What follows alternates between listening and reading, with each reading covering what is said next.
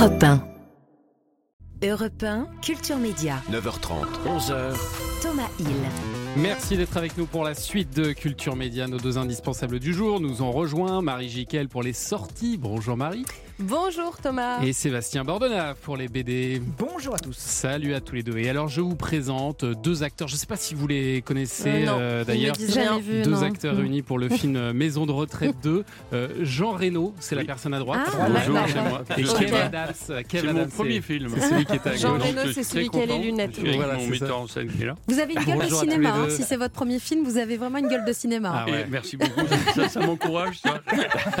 Merci d'être là tous les deux. C'est un bonheur de vous recevoir pour parler de ce film. Ravi d'être chez vous. Maison de retraite 2. On va en parler euh, dans un instant, mais d'abord, vous le savez, la tradition ici, c'est de commencer euh, par des petits sons pour mieux vous connaître. Voici le premier. Vous allez reconnaître la voix d'un certain Luc Besson. Une conversation avec ce grand bavard qui est Jean Reno, ça ressemble à quoi? Wow. Euh, euh, Il est où? Oh, Il est oh, où? oh. Il parle. Quoi, Jean? Qu'est-ce qu'il y a? Non, euh, j'ai vu là. Non, attends, bien, je le mange là. Hein, mais tu t'as- bu, Jean, ou pas? Euh, Pas du tout, non, je bois pas du tout. Ah. Ouais, ça ressemble à ça. Voilà, imitation de Jean Reno par Luc Besson, c'est pas mal, hein, franchement. Est-ce que vous validez, euh, Je, Kev Adams, je euh, te cette prends pas comme Mais imitateur. Luc. Si tu nous écoutes, tu nous écoutes. Bah, je vais te dire, t'es mauvais comme, comme imitateur, Luc. C'est pas ça du tout. C'est pas ça Non, du mais tout. en plus, tu pas dois du tout. faire Est-ce qu'il a ce côté un petit peu bougon comme ça, euh, Ah, Jean non, Reno non, vraiment pas. Kev Adams non, Non, vraiment pas. Non Bon, en tout cas, pas avec moi. Je sais pas, peut-être qu'avec Luc, il a une relation euh, différente, mais moi, j'ai j'ai toujours trouvé très, euh, au contraire, très, très concis, très direct. J'adore les gens qui passent pas par quatre chemins. C'est vraiment le cas de Jean. Moi, sur le plateau de tournage, parfois, il me disait, euh, tu vois, ça c'est, ça c'est étrange. Je pense qu'il faut plutôt faire ça. Et je lui disais, ouais, mais laisse-le dire sa réplique. De toute façon, on fera ce qu'il faut au montage. Il me dit, ouais, mais note-le quand même, tu sais, Ouais. parce que ça, c'est bizarre pour le rythme. fin de la phrase, fin de la discussion. Ouais, Il y a dire pas de négociation clair, possible. précis. Mais si, c'est même pas, c'est même pas, il te l'impose pas. hein. Ouais, Mais euh, c'est quand même quelqu'un qui a un peu de cinéma, un peu. donc qui connaît un peu le rythme des, des films. Et comme c'est un film choral, c'est-à-dire qu'il y a beaucoup de comédiens qui prennent la parole Mm. dans dans, différentes scènes, je pense qu'il sentait parfois des trucs de rythme. Et comme il est euh, le patriarche de cette, euh, de cette nouvelle maison de retraite dont on, on va parler, forcément, c'est lui qui, qui guide Bah oui. souvent les débats avec les différents comédiens. Donc quand il y en a un qui se sent pousser des ailes et qui rajoute un truc, plutôt que lui dire frontal ce qui pourrait vexer, rajoute pas ce truc-là. Il venait me voir moi avec le réalisateur Claude Didi Junior Ouais. et nous disait ce, ce truc-là c'est un peu étrange, on est d'accord. Je disais oui tu as raison Jean c'est étrange on l'enlèvera c'est bon et il repart. Et pour reparler de, de Luc Besson, euh, votre aventure avec lui, elle a commencé il y a, il y a plus de 40 ans, Jean Reno, euh, avec un premier court métrage en 1981, l'avant-dernier, et puis le premier long métrage de Luc Besson, aussi le dernier combat, sorti en 83. Euh, comment vous êtes rencontrés tous les deux? Ça a été quoi la rencontre? Sur un casting, moi, je faisais un casting avec un copain à moi, comédien aussi, enfin, prétendument, euh, tout petit. Vidas aux grandes manœuvres C'est Vidas aux grandes manœuvres, il est premier assistant. Et, Donc euh, Luc Besson vous voit, c'est ça, il était premier assistant? Il m'a dit plus tard, il m'a dit quand il est rentré, j'ai vu Enzo. du Grand Bleu. Parce Il a tout de avait suite déjà, su que c'était vous. euh, Il avait déjà. Ah, en euh, 80, le Grand Bleu était déjà écrit? Il avait déjà beaucoup dans sa tête de, de ce qu'il voulait faire. Et moi, j'étais un peu euh, fatigué de ça, de ces rencontres casting qui ne mènent nulle part. parce que Ouais. Je m'étais pris des portes dans la gueule. Vous avez, beaucoup, arrêt. vous avez beaucoup galéré. euh, Ouais, on s'en rend pas compte aujourd'hui, mais Jean Reno a beaucoup galéré avant Oui, de bien pouvoir sûr. faire du c'est difficile à croire et Oui. à imaginer mais oui Il a galéré. Allez, extrait suivant, écoutez ça. Kevin. Interrogation d'histoire surprise. que pouvez-vous me dire sur Trotsky?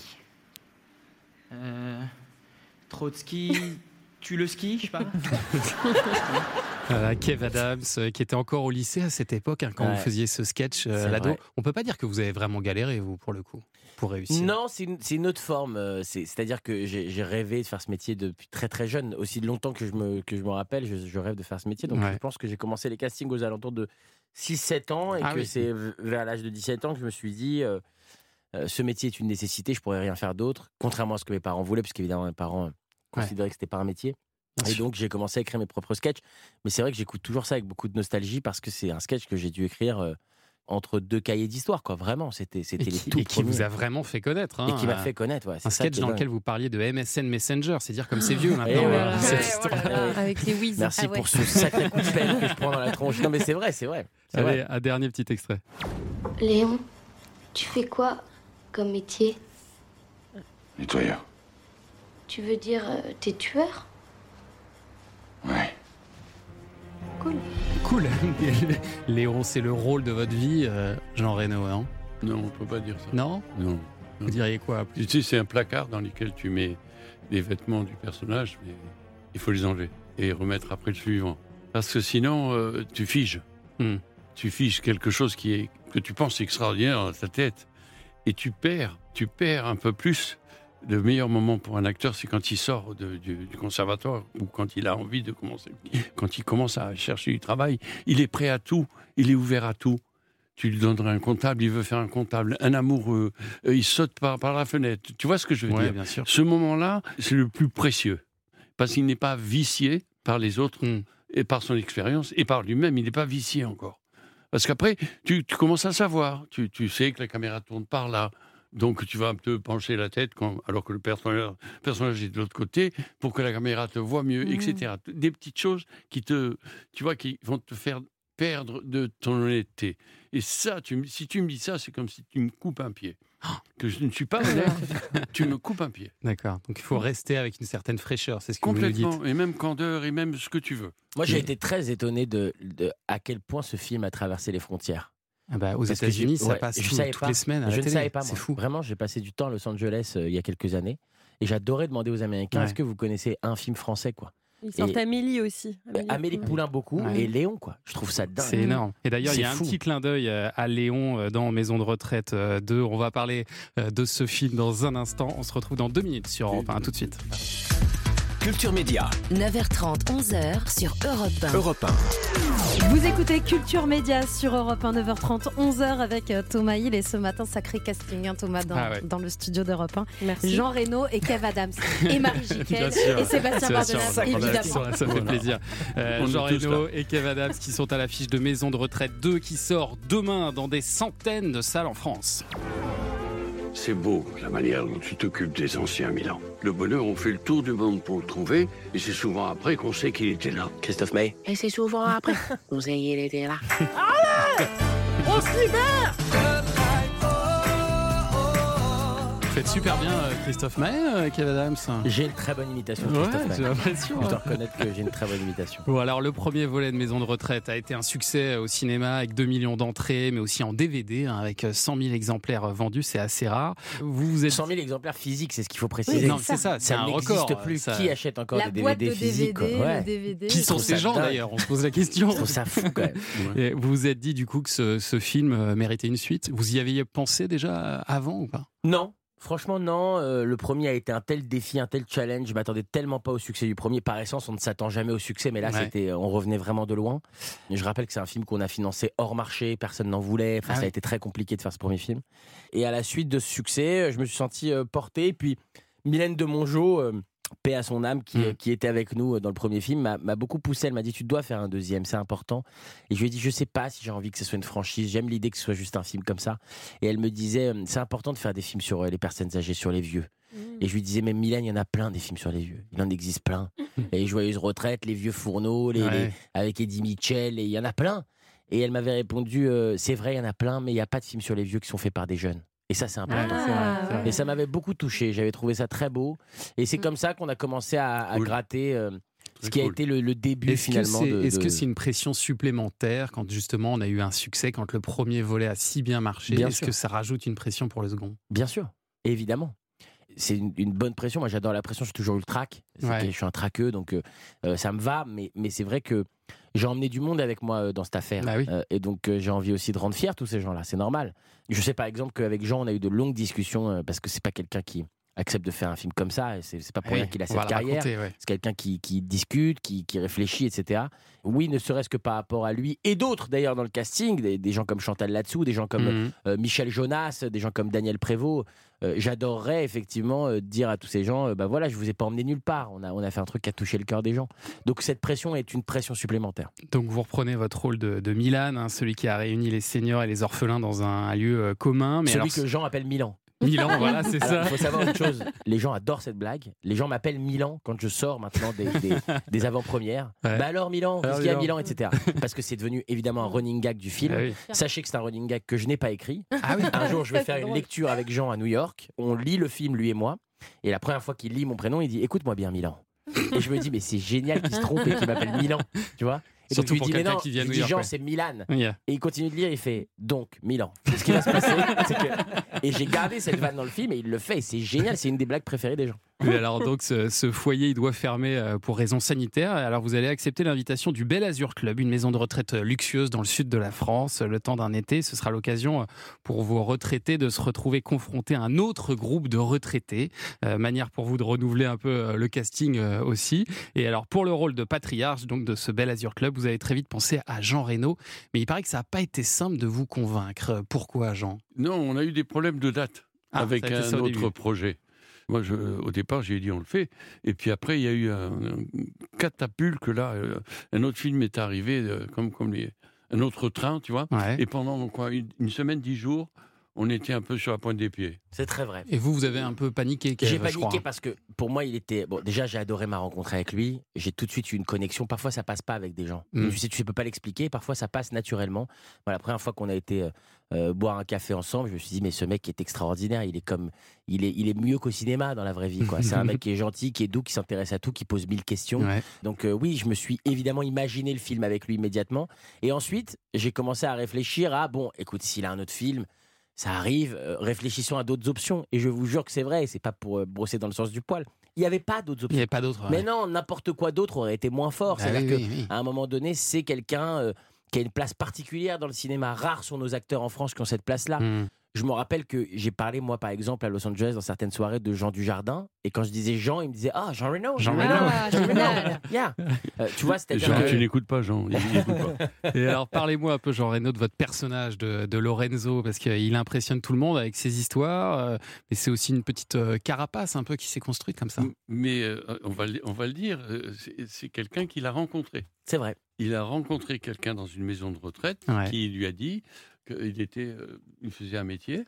Oui, euh, je le rencontre et je lui dis qu'est-ce que vous avez fait dans la vie? C'est une question que je posais souvent aux résidents que je rencontrais. Ouais. Et il me dit j'ai été euh, chef cuistot de l'Élysée pendant 30 ans. Ouais. Et je trouve ça dingue. Je me dis mais c'est génial, j'ai plein de questions à vous poser. Donc je fais le tour de la maison de retraite, je reviens et je dis bah, expliquez-moi euh, Pompidou, Mitterrand, je veux tout savoir. et le mec me regarde et il me dit je vois pas de quoi vous me parlez. Moi j'ai été pilote de ligne chez Air France pendant 30 ans. Non. Et donc, je demande aux aides-soignants, je dis peut-être que ce monsieur a Alzheimer, et on me répond pas du tout. C'est un monsieur qui est resté avec euh, la même femme pendant euh, 40 ans. C'était l'histoire d'amour de sa vie. Cette femme est décédée malheureusement il y a deux ans, et depuis, sa manière à lui de faire son deuil, de se protéger, c'est de s'inventer des vies. Voilà. C'est Ah ouais. la un peu ça racine du votre rôle. personnage. Voilà. Et parce que lui aussi, dans ce film, enfin, c'est pas un film grave, mais il a cette racine, il a perdu son enfant. Ouais. Et donc, évidemment, il va se pencher vers Milan. Et il s'invente un peu une vie. Euh, non, mais c'est formidable. De, de- Il me l'a raconté après. C'est très vrai. Ouais. Il m'a laissé faire mes racines moi-même. Mais encore une fois, euh, euh, la base des, des personnages souvent que je joue, c'est une certaine solitude. C'est dingue d'ailleurs. On s'en parlait hier avec Jean. Souvent, il joue des, des, des gens, des, des solitaires. C'est ça. Et vous avez un, casting euh, Ouais, c'est incroyable curieux, dans hein. ce film. Donc Jean Reno, mais on l'a dit, il y a aussi Chantal Latsou, Firmin Richard, Daniel Prévost, Michel Jonas, Amanda Lear, Enrico Macias, Liliane Rover. Euh, Grand, grand euh, casting pour ce film Maison de retraite 2 dont on va continuer à, à parler. Et puis on retrouvera aussi euh, Marie Jiquel. Vous nous emmenez où ce matin?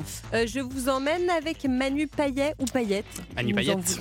Très bien. Et puis on va jouer au 3 ou rien. Oui, et on va jouer surtout avec Jean Reno et Kev Adams. Ça, ça arrive pas tous les jours. Donc, si vous voulez nous rejoindre, c'est simple. Vous envoyez dès maintenant média par SMS au 7 39 21 M-E-D-I-A-S. hein. Deux fois 75 centimes plus coût du SMS. On vous rappelle et on joue ensemble avant 11h. À tout de suite sur Europe 1. Culture Média, 9h30, 11h.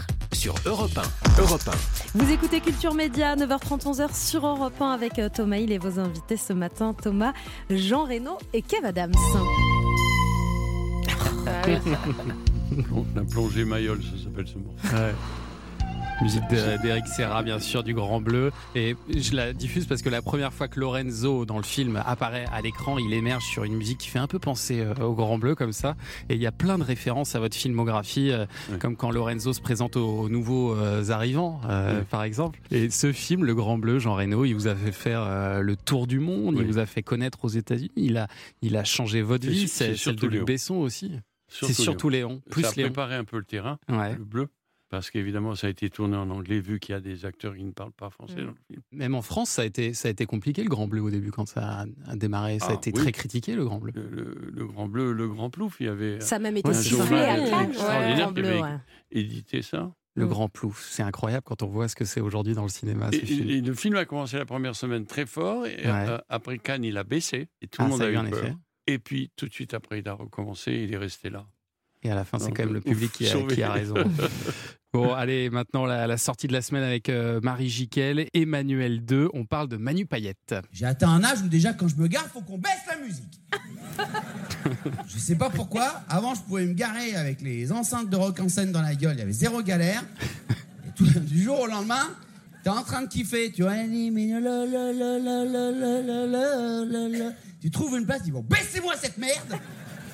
Et Eh oui, l'humoriste et comédien, c'est Assagi. Alors, euh, vous l'avez entendu, hein, il est toujours aussi dynamique. Eu- Moins de sorties, une vie de papa rangé. Et puis, Manu Payette, il a arrêté la clope. J'ai fait trois stages, j'ai vu trois hypnotiseurs, j'ai lu le bouquin deux fois, on m'a cousu un fil dans l'oreille, on m'a cousu un fil dans l'oreille, ça existe Sans anesthésie, ça s'appelle l'auriculothérapie, ça fait un mal de chien Il m'a cousu un fil dans l'oreille le soir même, j'ai refumé une clope avec le fil encore cousu Je vous jure que c'est vrai, avec ma femme qui dit enlève au moins le fil, t'as là vraiment avec ton truc qui pendouille.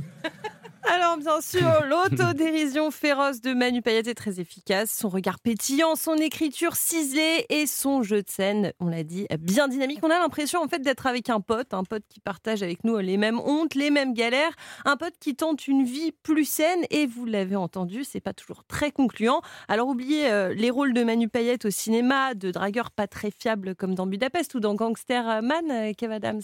Gang- Gangsterdam, pardon.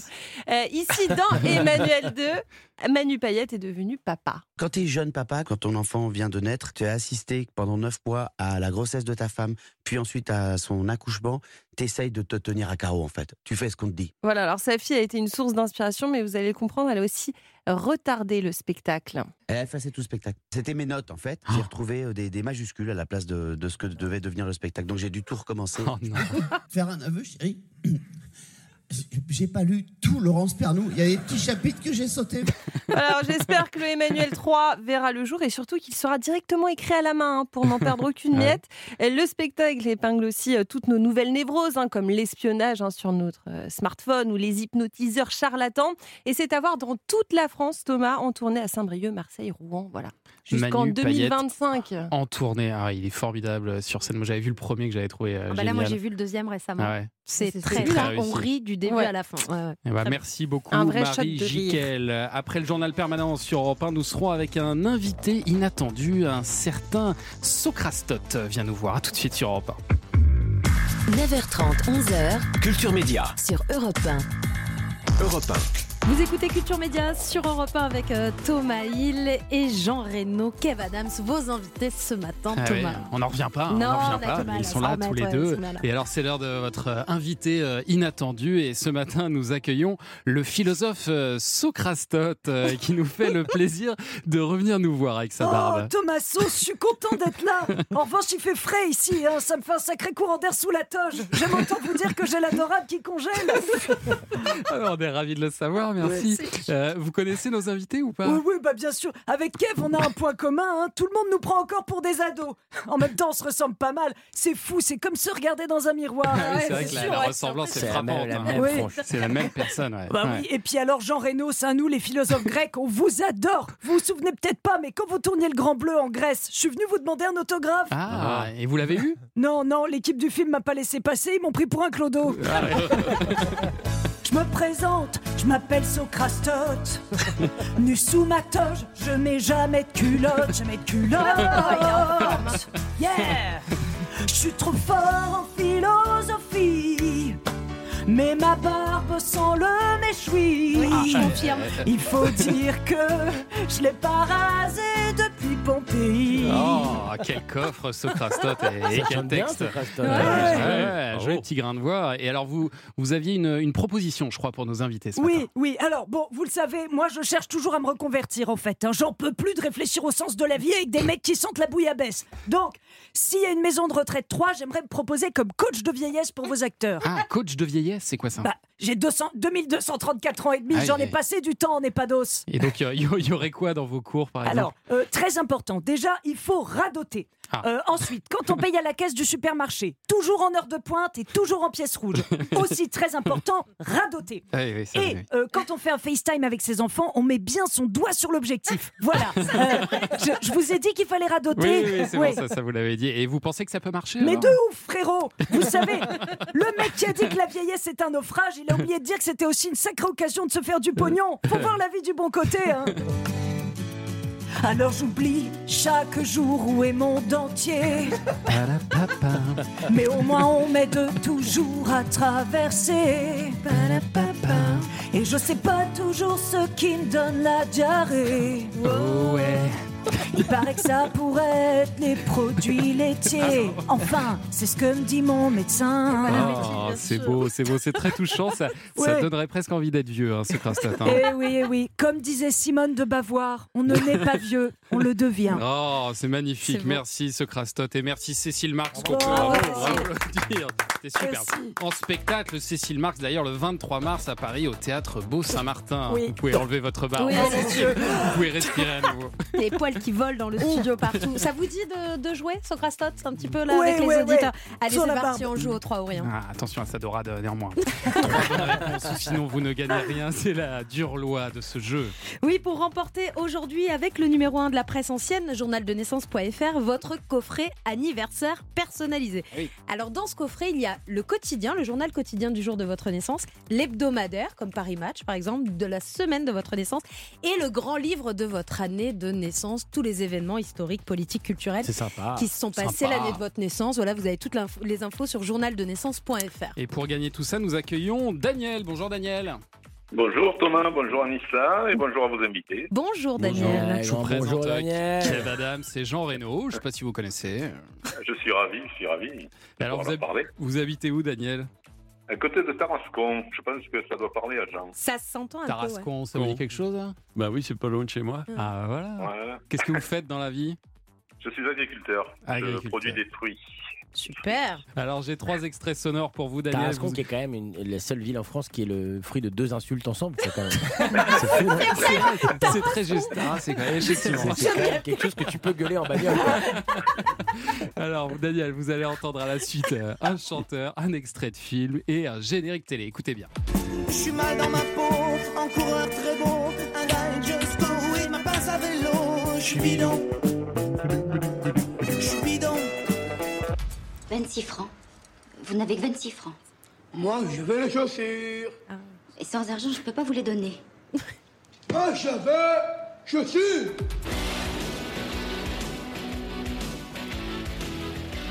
Et oui, Jamie. Comment ça marche? Alors, Daniel, je vous écoute. Quels sont vos Oh réponses? là, mal barré. Non, Alors, vous premier, savez qu'on perd jamais ici, hein, Daniel. Oui, on va essayer. Alors le premier c'est Souchon avec Bidon. Bien Très sûr. bien, Alain Souchon, quoi, bien Souchon joué. Ouais. Ouais. Et Le film, j'aurais besoin d'un petit. Le film. Bah, L'acteur principal porte le même prénom que vous. Daniel Ouais, Auteuil. ouais, bon. Daniel Auteuil, le huitième jour. Ah bah voilà, Ah, voilà, chapeau. Alors, il était nul Ah mon ouais, indice Non, non, il était super.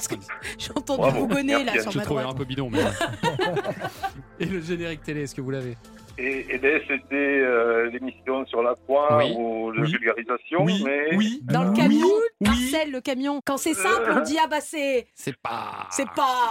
Ah, il donnait carrément. c'est pas sorcier. C'est pas. Ah, bien joué, Daniel. Tout seul, tout seul comme un grand. Tout seul. On t'aide à ce point. Ce qu'on appelle. Je n'ai jamais vu un jeu. C'est comme si elle avait gagné des millions, tu lui dis bah c'est peut-être la B, la B, la B, la B. La B, non? Le problème, c'est que c'est comme ça tous les jours.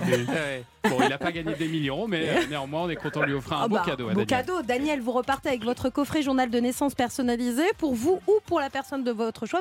Ça fait un beau cadeau quand même, ça, de Ah oui. revivre son sympa. jour, sa semaine et son année de naissance. Voilà, Ce que je Daniel. vais faire, je vais l'offrir à une amie. Eh bah, Ah, super. Vous savez à qui déjà? Oui, elle vient de fêter ses 60 ans il y a deux jours, donc voilà. Ah, bah, super cadeau ça. Eh ben, on l'embrasse. Comment elle s'appelle? Corinne. Corinne, on, On embrasse Coco. Corinne. Sûr. Merci beaucoup en tout cas d'avoir joué avec nous, Daniel. À bientôt. Merci à vous tous. Des Bonne bisous, journée Daniel. Daniel, à bientôt. Si vous aussi vous voulez euh, faire comme Daniel, passer un bon moment avec nous, être sûr de repartir avec le cadeau, c'est simple, vous envoyez média par SMS M-E-D-I-A-S au 7 39 21, deux fois 75 centimes plus que du SMS. On vous rappelle, on s'occupe de tout et on emballe même le cadeau. Tout va bien. On se retrouve dans un instant pour la suite de Culture Média sur Europe 1 avec Sébastien Bordenave. On parle BD dans deux minutes. À tout de suite. Europe Vous écoutez Culture Média sur Europe 1 jusqu'à 11h avec Thomas Hill et ce matin Thomas ici dans ce studio Coluche d'Europe 1 Kev Adams et Jean Reno pour le film Maison de retraite 2 qui sort demain. Qui sort demain, demain, le 14 février, d'ailleurs, jour de la Saint-Valentin. Ça tombe bien parce qu'il y a beaucoup euh, question euh, d'amour dans ce deuxième euh, opus, euh, Kev. Il paraît que c'était une requête du public, d'ailleurs, qui voulait un peu d'amour dans Maison de retraite. C'est une des gentilles critiques qu'on a eues sur le premier film, ouais. Ouais. On nous disait c'est cool, mais quand même ça manque d'une petite histoire d'amour. On aimerait bien un peu plus d'histoire d'amour. Est-ce que euh, Maison de retraite, ça pourrait devenir une saga? Est-ce que, est-ce Je sais vous pas envisagez une suite déjà? Est-ce que vous avez ça en tête? Non, non, non, non, franchement, non. Je, je trouve que ce serait d'ailleurs prétentieux avant même que le 2 sorte Ouais. d'imaginer une suite. C'est, ouais, et puis pour l'instant, j'ai même pas vraiment d'idées. J'ai, des idées pour d'autres sujets, mais, mais pas Ouais. pour, euh, pour Maison de retraite, non. Bon, et une déclinaison en série, moi j'ai entendu parler de ça sur TF1+. Oui, effectivement, Ça, c'est en, en travail, euh, en travaux, pardon. Euh, je sais qu'il y a ça bosse euh, là-dessus euh, sur l'adaptation de, de, de, de cette maison de retraite un peu atypique. Avec pour le même série. casting qu'au cinéma Non, moi je serais pas dedans. Je pense pas que Jean serait dedans non plus, mais avec certains des certains des, des comédiens ouais des films qui, qui adoreraient euh, continuer l'aventure à la télé. Et peut-être en BD, euh, qui sait, un jour, parce qu'on on va Et parler. qui sait on va Peut-être qu'on la, fera la BD. Ah, voilà. On va parler BD avec Sébastien euh, maintenant. Et pour vous, 2024, c'est une année particulière parce que c'est celle d'un anniversaire. Astérix a 65 ans et son dingue. éditeur a l'intention de faire les choses en grand. Là. Oui, je me suis même rendu dans les locaux des éditions Albert René. Alors j'étais comme un fou parce qu'il y avait toutes les figurines Ah, possibles et imaginables. Il y avait même des peluches de sangliers en taille réelle. Alors, Je ne sais pas si vous imaginez. Alors les éditions Albert René, bah, c'est pour Albert Uderzo, Ouais. René Goscinny. Et il y a 65 ans, et bah, ces deux-là sont sous pression parce qu'ils doivent lancer un nouveau journal pilote et Mm. ils doivent créer une nouvelle série, donc ils réfléchissent. Uderzo, Uderzo crayonne des personnages de la préhistoire qui auraient des diplodocus comme animaux de compagnie, pourquoi pas. Goscinny, lui, il aimerait bien adapter le roman de renard, des récits animaliers médiévaux. Mais Jean Trubert, qui dessine le personnage de Bécassine, il a la même idée, donc bah, il faut trouver autre chose. Ouais. Il décide de partir euh, sur la Gaule, les Gaulois, parce que c'est pour eux la période la plus importante de la France.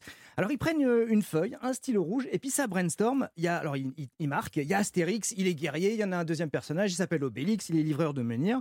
Et cette feuille, eh ben, elle est reproduite dans cet album qui vient de sortir, et c'est en fait, bon, c'est en fait le tout premier album d'Astérix. Ouais. C'est Astérix le Gaulois, mais avec en plus 16 pages inédites de documents exclusifs. Et donc tout est là déjà dans ce premier album. Il y a des différences avec le Astérix qu'on connaît? Et bah tout est là, sauf Idéfix qui va arriver quatre albums plus tard. Astérix et Obélix sont dessinés de façon un peu plus ronde, mais le plus passionnant, c'est les témoignages en fin d'album.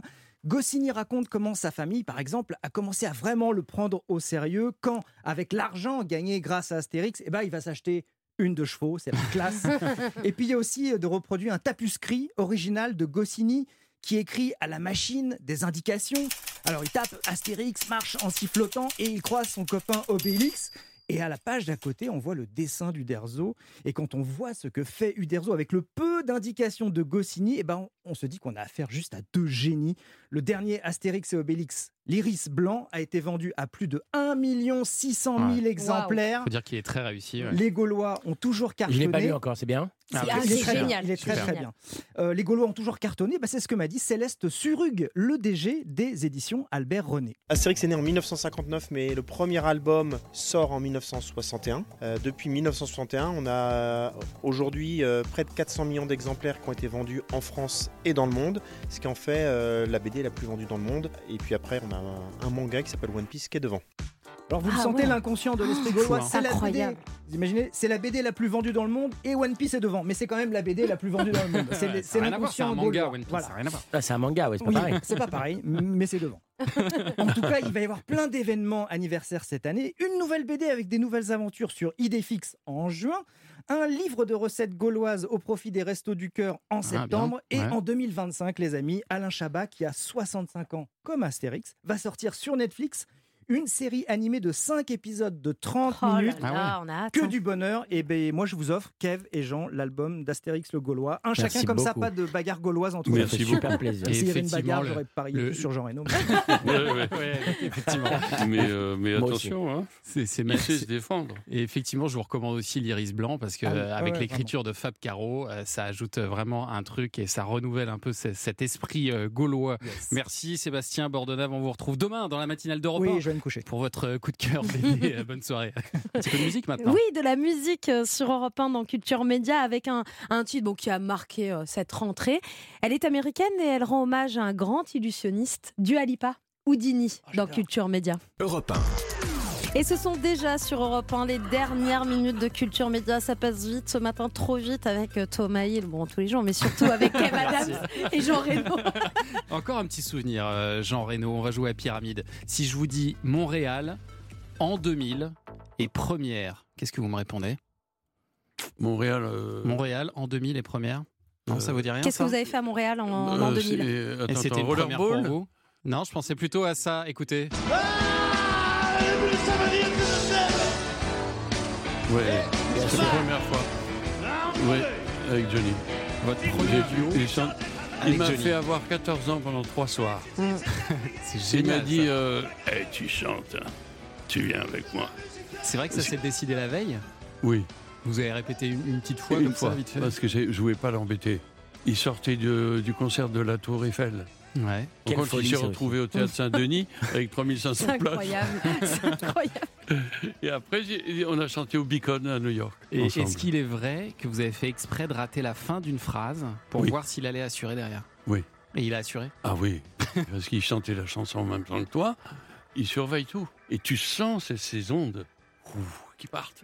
Parce que c'est sa la musique, c'est Bien sûr. c'est sa vie, tu vois. Et c'est- Il adorait le c'était votre grande euh, amie, hein, vous êtes Ça le m'étonne parrain de pas sa du tout fille. d'ailleurs euh, qu'ils aient été si proches parce qu'ils sont c'est deux, deux êtres très similaires. Ouais. j'ai eu la chance de beaucoup connaître Johnny à la fin de sa Ouais. vie. Et avec Johnny et avec Jean, j'ai eu ce même truc où il n'y a pas besoin de se dire mille trucs pour, se capter, pour se comprendre. Euh, Il vous a donné Johnny, des parfois, il conseils, me disait euh, rien. Moi, il me disait absolument rien pendant une heure. Et au bout d'une heure, il me disait Tu viens avec moi? Et on allait à côté de sa piscine, là-bas à Los Angeles. On s'asseyait sur des transats. Et il te racontait des trucs de dingue. De dingue. Il me disait T'aimes bien Ray Charles? J'ai bien connu Ray Charles. Il était gentil, Ray Charles. Et, et- et d'ailleurs, il y a un hommage un peu caché à Johnny dans Maison de retraite 2. C'est que Jean fait un truc qui est devenu un running gag du film. Il dit euh, Alors, ici, il y a trois règles. Oui. Un, vous faites attention. Deux, vous foutez pas les pieds ici. Et il n'y a, jamais de troisième règle. tu sais. Il n'y a jamais le troisième. Et donc, tout le film, les autres résidents se disent. Bah, Il a vraiment un problème avec la règle de trois, c'est pas possible. Il suspens. directement inspiré d'une des interviews les plus célèbres de Johnny, où un jour il vient en France pour faire la promotion des stades de France, et le journaliste lui dit Qu'est-ce qui compte pour vous dans la vie de Johnny Hallyday? Et il dit Vous savez, dans- dans la vie, pour moi, il y a trois choses d'important. Il y a le rock and roll et ma femme Laetitia. Et c'est- Ah, c'est génial. Maintenant qu'on va savoir ça. Et puis euh, depuis fin décembre, il y a l'exposition Johnny Hallyday qui est à Paris et c'est votre voix, hein, Jean Reno, qui euh, guide les visiteurs euh, tout au long du parcours de l'exposition. Ça, a- ça a dû être une, une grande émotion, ça j'imagine, de raconter toute sa vie comme ça. Oui, vous l'avez dit. Ça a duré deux jours, c'était en français et en anglais. Et le deuxième jour, euh, tout m'est tombé dessus. Donc on a, on a arrêté un petit peu pour euh, évacuer l'émotion. Mais Mm. c'est venu tout d'un coup, tu vois. Tout d'un coup, tu, tu réalises que, que tu, tu essayes de le magnifier, tu parles de lui tu, tu, et qu'il n'est plus là. C'était quel genre euh, d'ami euh, pour vous? Vous avez souvent dit qu'il était très généreux. Ah il oui, a toujours été là pour Tu ne vous. pouvais pas lui dire qu'il avait une belle chemise. Il te l'a donné tout de suite. Ah oui. Mais une générosité, une attention, une, une intelligence du rapport. Hmm. Et surtout un chanteur euh, formidable. Prodigieux. Et Ouais. vous avez eu la chance de partager euh, la Ouais. scène avec lui. Ça, j'imagine que c'est gravé à jamais. À jamais, à jamais. C'est extraordinaire. Quand Merci. il envoyait, je veux dire, vous savez, les gens chan- euh, chauffent la voix. pas Johnny. Il rentre et il fait trois rocs à fond les manettes avant de faire un slow un peu pour se reposer. Ah oui, c'est ça, c'est possible. Et il chantait en fait avec le ventre, comme Pavarotti. Comme ça, il n'usait pas sa voix. Non. Tu sais, Mick Jagger venait le voir. Euh, YouTube est venu le voir. Tout le monde venait voir Johnny. Il a été le premier à repérer Jimi Hendrix et à le signer pour, l'amener en France. Euh, Mike Brandt, il signe Mike Brandt sur les conseils de Carlos, qu'il le découvre là-bas en Égypte. Et quand Mike Brandt fait le succès, il lui rend le contrat. Ouais, c'était pas c'était pas le taulier euh, pour Ouais. rien. Ouais. Johnny Hallyday, merci beaucoup Jean Reno d'avoir été là ce matin. Merci à vous. Et merci à Kev Adams d'avoir été là et bonne chance surtout pour ce film demain Maison Je suis de retraite dégoûté que ça se 2. termine. Moi, je voulais entendre Jean parler de Bah. Ah ouais, aussi. On a eu l'impression d'être autour d'une cheminée et on pouvait Ça vous écouter vraiment, pendant des clair. heures, Jean Reno. là. Maison de retraite 2, ça sort euh, demain de Claude Zidi Junior avec, euh, on l'a dit aussi, Chantal Latsou, Daniel À la fin du Prévost, film, Jean raconte euh, toute la vie de Johnny. la publicité. Mensongère. Il y, a une, il y a une cheminée d'ailleurs. Merci d'avoir été là tous les deux ce matin. Merci à vous. Merci, à, tous vous. les deux. Demain, à votre place dans Culture Média, à partir de 10h, nous accueillerons la chanteuse qui a à la fois dit Je t'aime et tout est fini entre nous, Lara Fabian. Elle revient avec un nouvel album et elle chantera en live dans ce studio. Eh Thomas. oui, et puis dans la première partie, nous serons avec le chorégraphe et danseur Chris Marquez qui nous présentera la nouvelle saison de Danse avec les stars.